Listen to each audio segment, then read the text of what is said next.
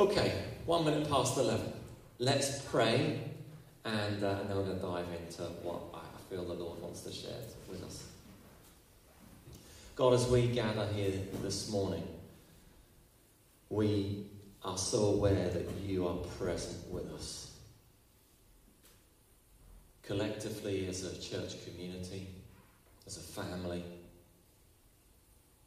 we welcome you again into our lives. And God, right now, as we spend some time talking and listening, God, I pray you would speak really loudly.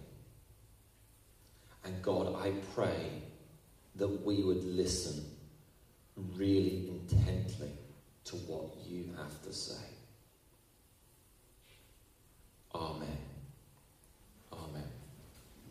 I, feel like a, quite an important message to sort of share this morning. Every week is important, right? But I just feel like there's something that I have really strongly within me that I want to get out. I really hope it comes out as best as I can and as best as I feel like God wants to share. And uh, today I want, want to just kick off by simply saying I think our culture society today uh, is experiencing an identity crisis.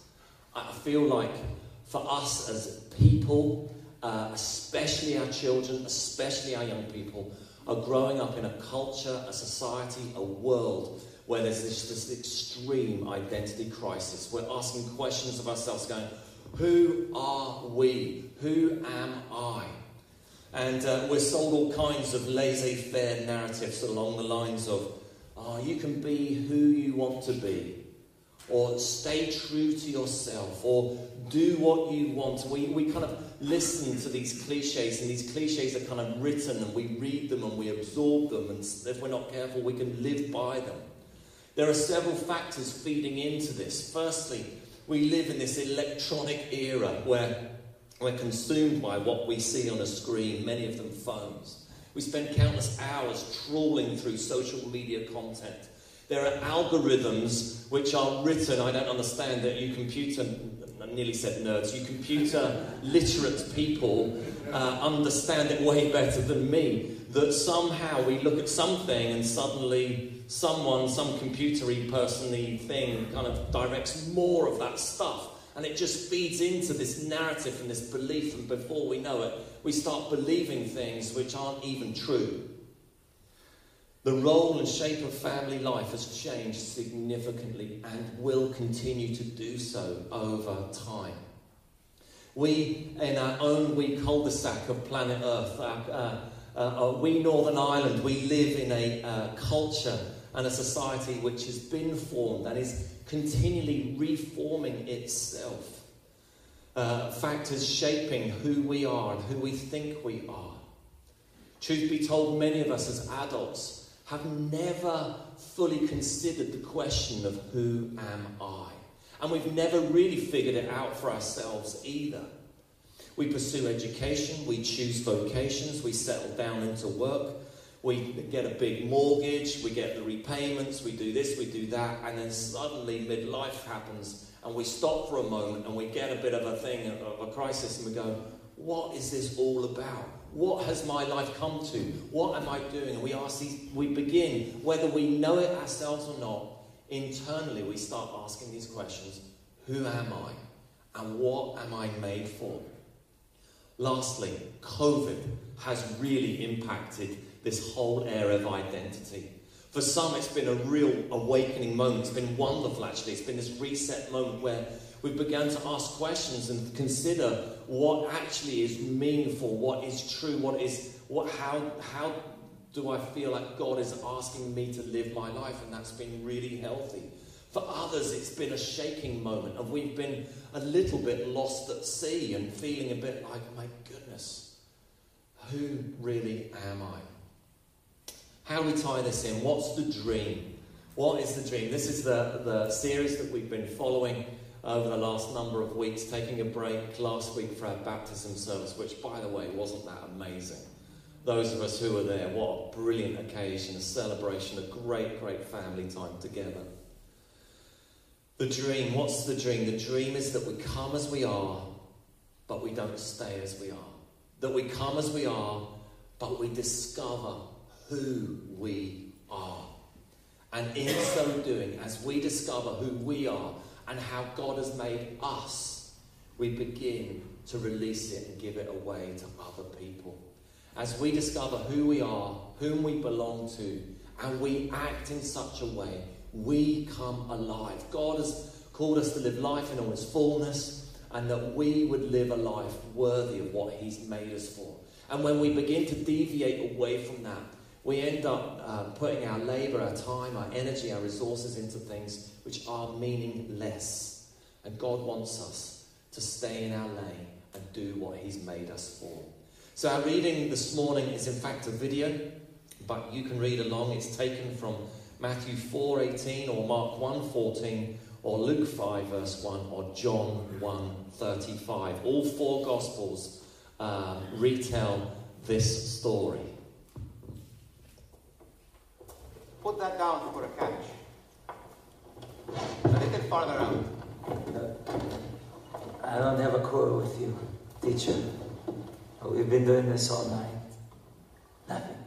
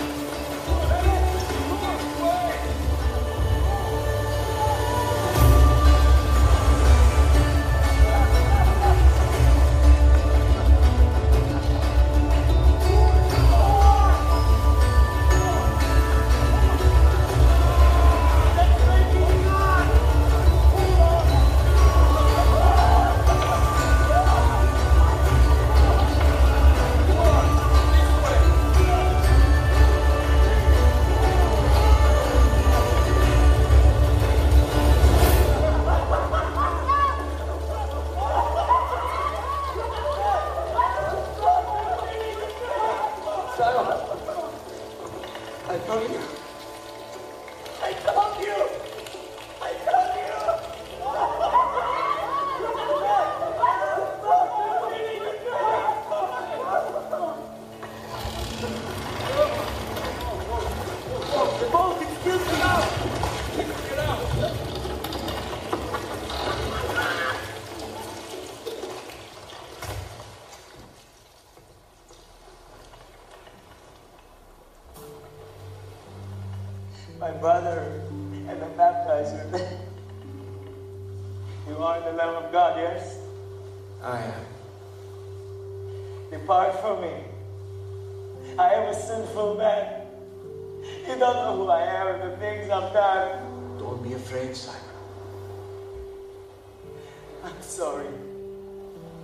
We, we've waited for you for so long, we believe. But my faith, I'm sorry.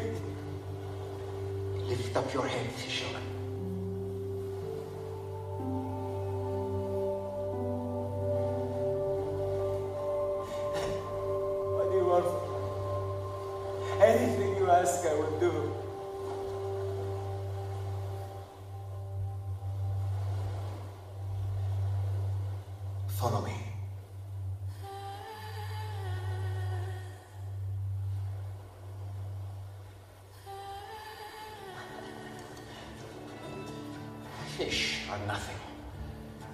Much bigger things ahead of you, Simon, son of Jonah.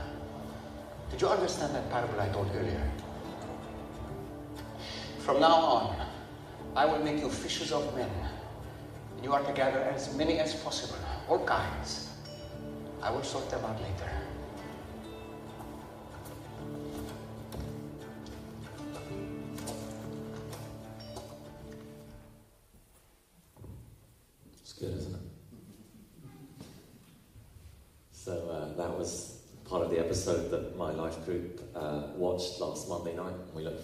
Meeting again tomorrow for the next instalment. But it's not my current life group I really want to talk about. It's the life group that Nathan and I led uh, the term before. We led a life group called Mining for Gold, and it was for uh, teenage lads in our church. There were eight of them, two of them uh, my sons, and one my nephew.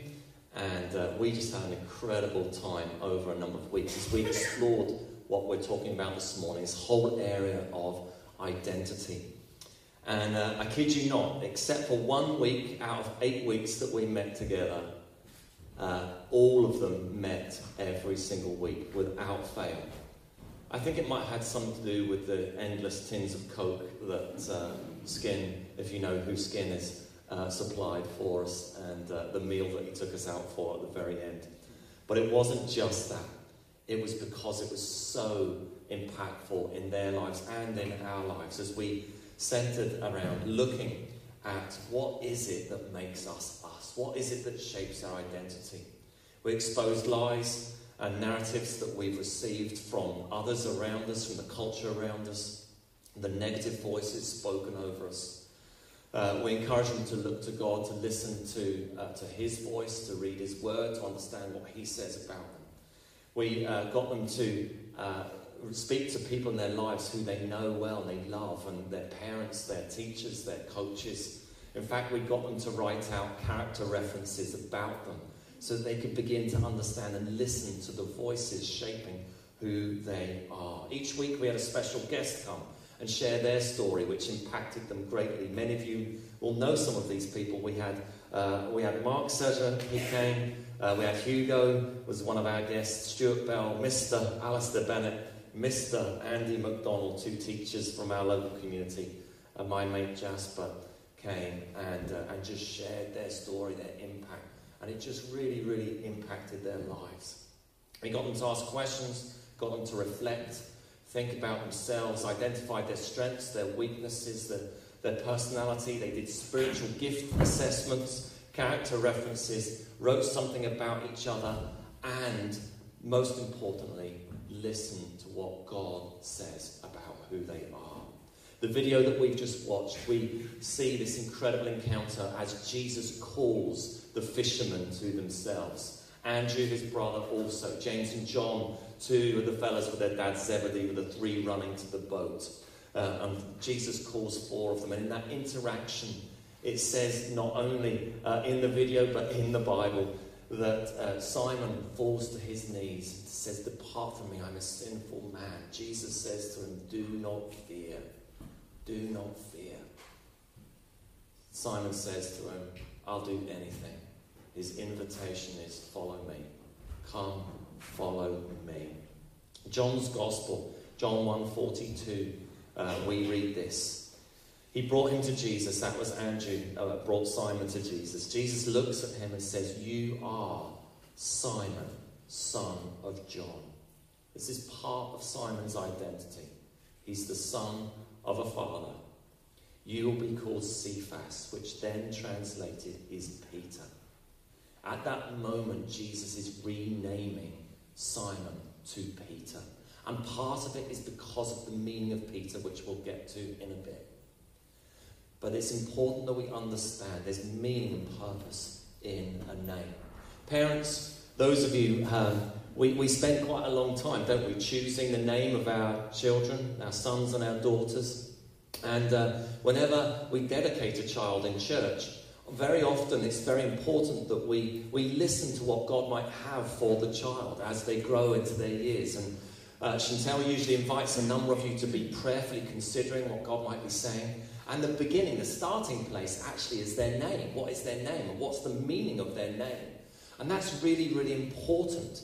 Um, when our eldest Sam was born, we were convinced that he was a girl. We hadn't had the scan. We didn't want to know. Just in our minds, we just we convinced ourselves it's going to be a girl. It's going to be a girl. And we had chosen his name, we were going to call her Liberty. And that was the name that we had.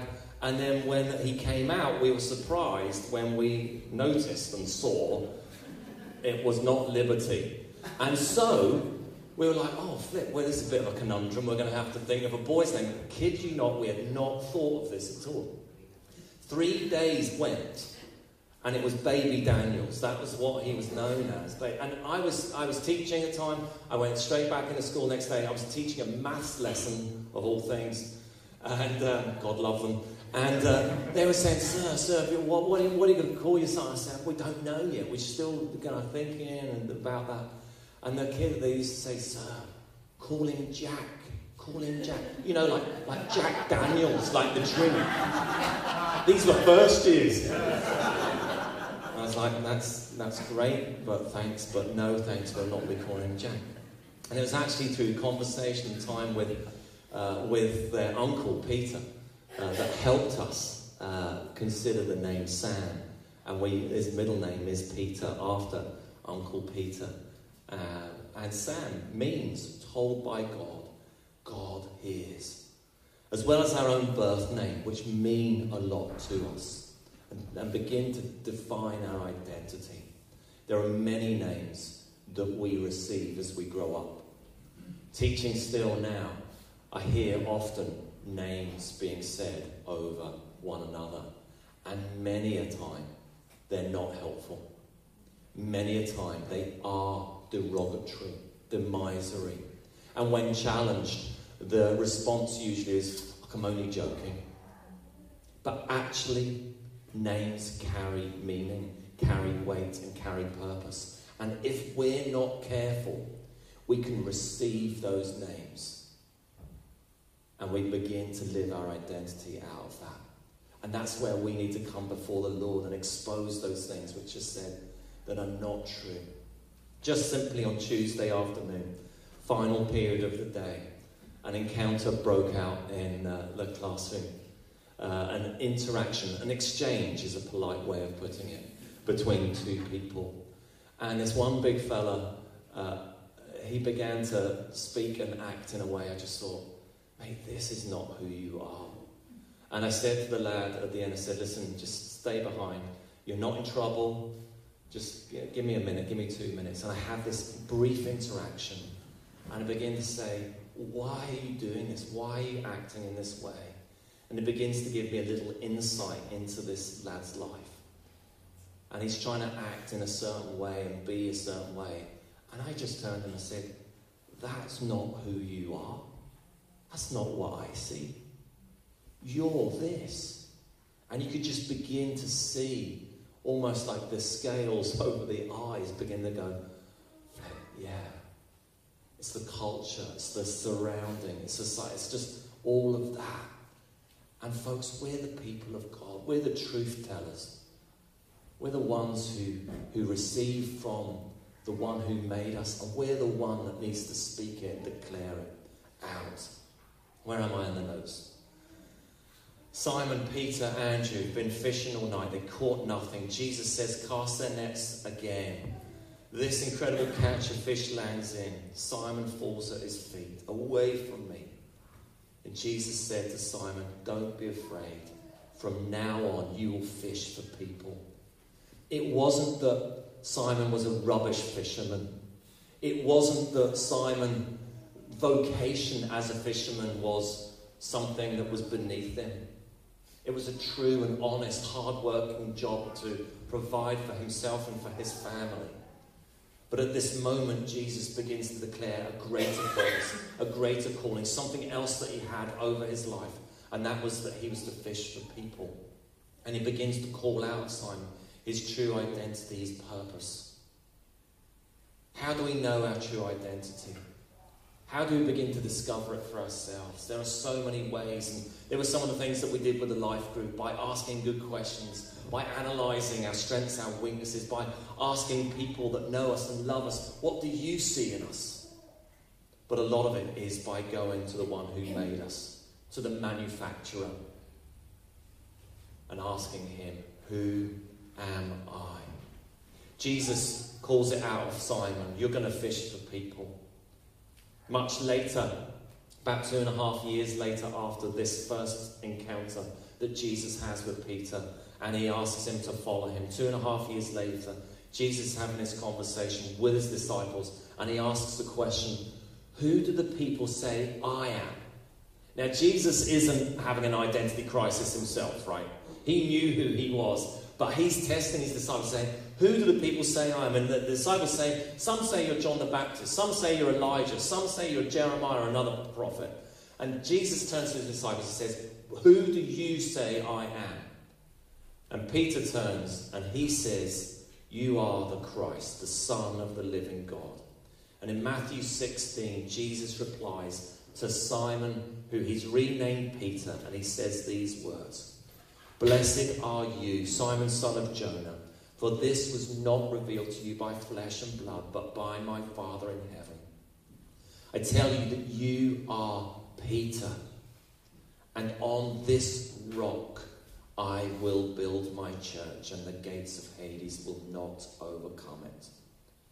This is who you are. You are Peter. Peter, the name Peter translated means rock. And on this rock, Jesus is declaring, he's saying to Peter, I will build my church. This is your purpose. This is your destiny. All the numbered days of your life, this is your true self.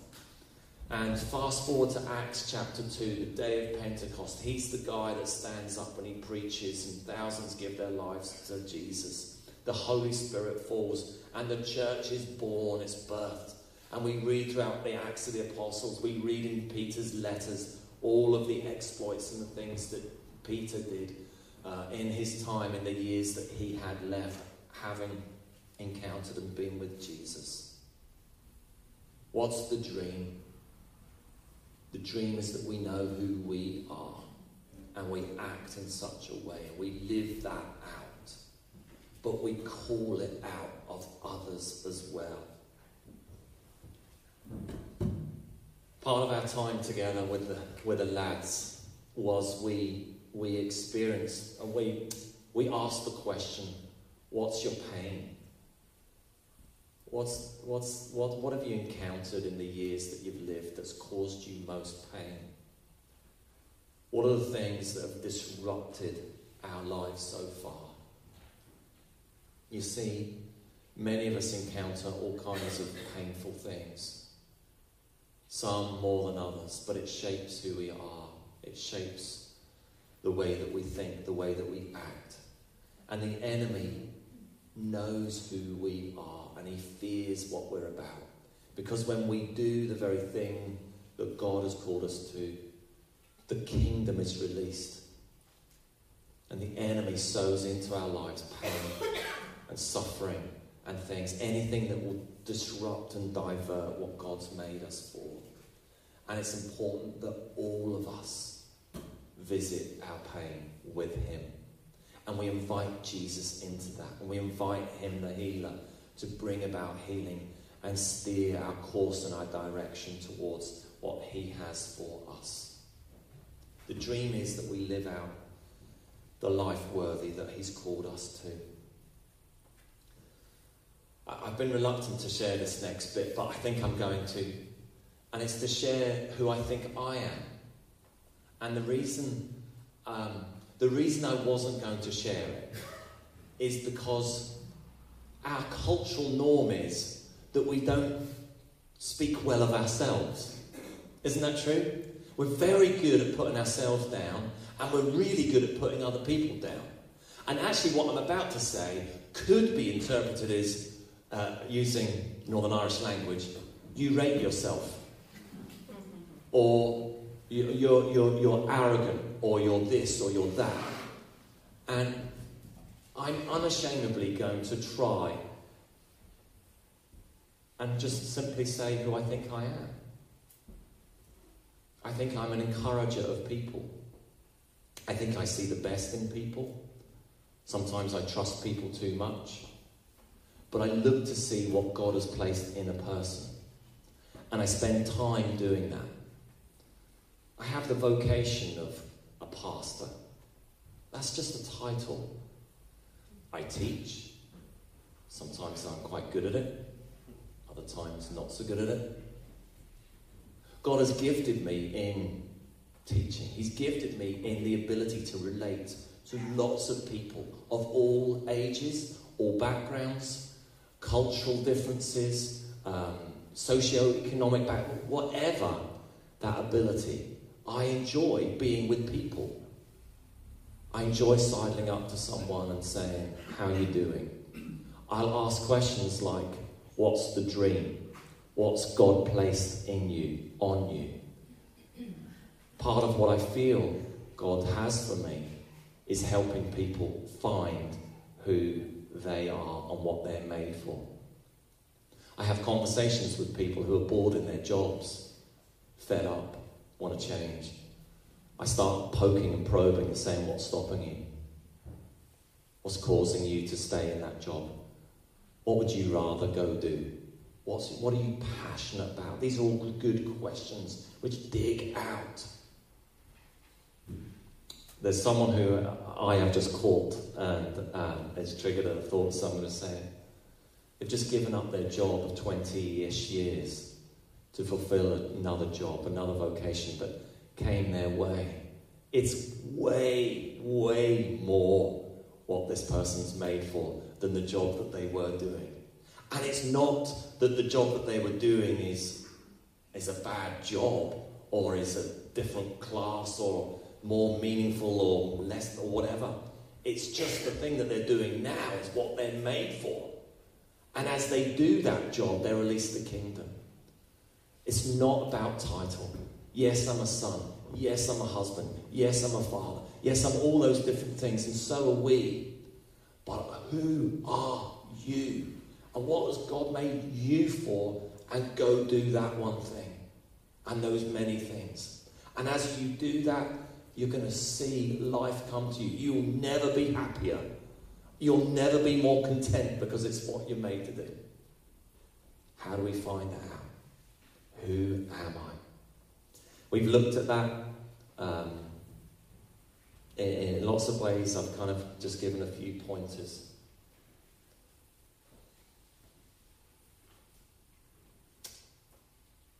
I'm kind of thinking, what do we do next? That's what I'm doing, in case you're wondering. I, I, we're going to worship and then we're going to pray and we're going to give people an opportunity to respond. But what I would encourage you to do today, this is your this is your homework, this is the here and now, or this is over coffee and later, is two things. I would encourage you to ask that question of yourself Who am I? And I would, I would encourage you to ask someone that knows you well and loves you dearly. Ask that question Who am I? What do you see? And ask them to, to speak truthfully to you. I think you'll be really, really, really encouraged. And then I'd go a step further and say this. Those of you who are a bit bolder, speak the truth to other people. Tell them what you see. Those of us who are leaders in the church, uh, that's what we're made for. That's part of the job. It's speaking truth, speaking, calling out of one another what we see God has for someone.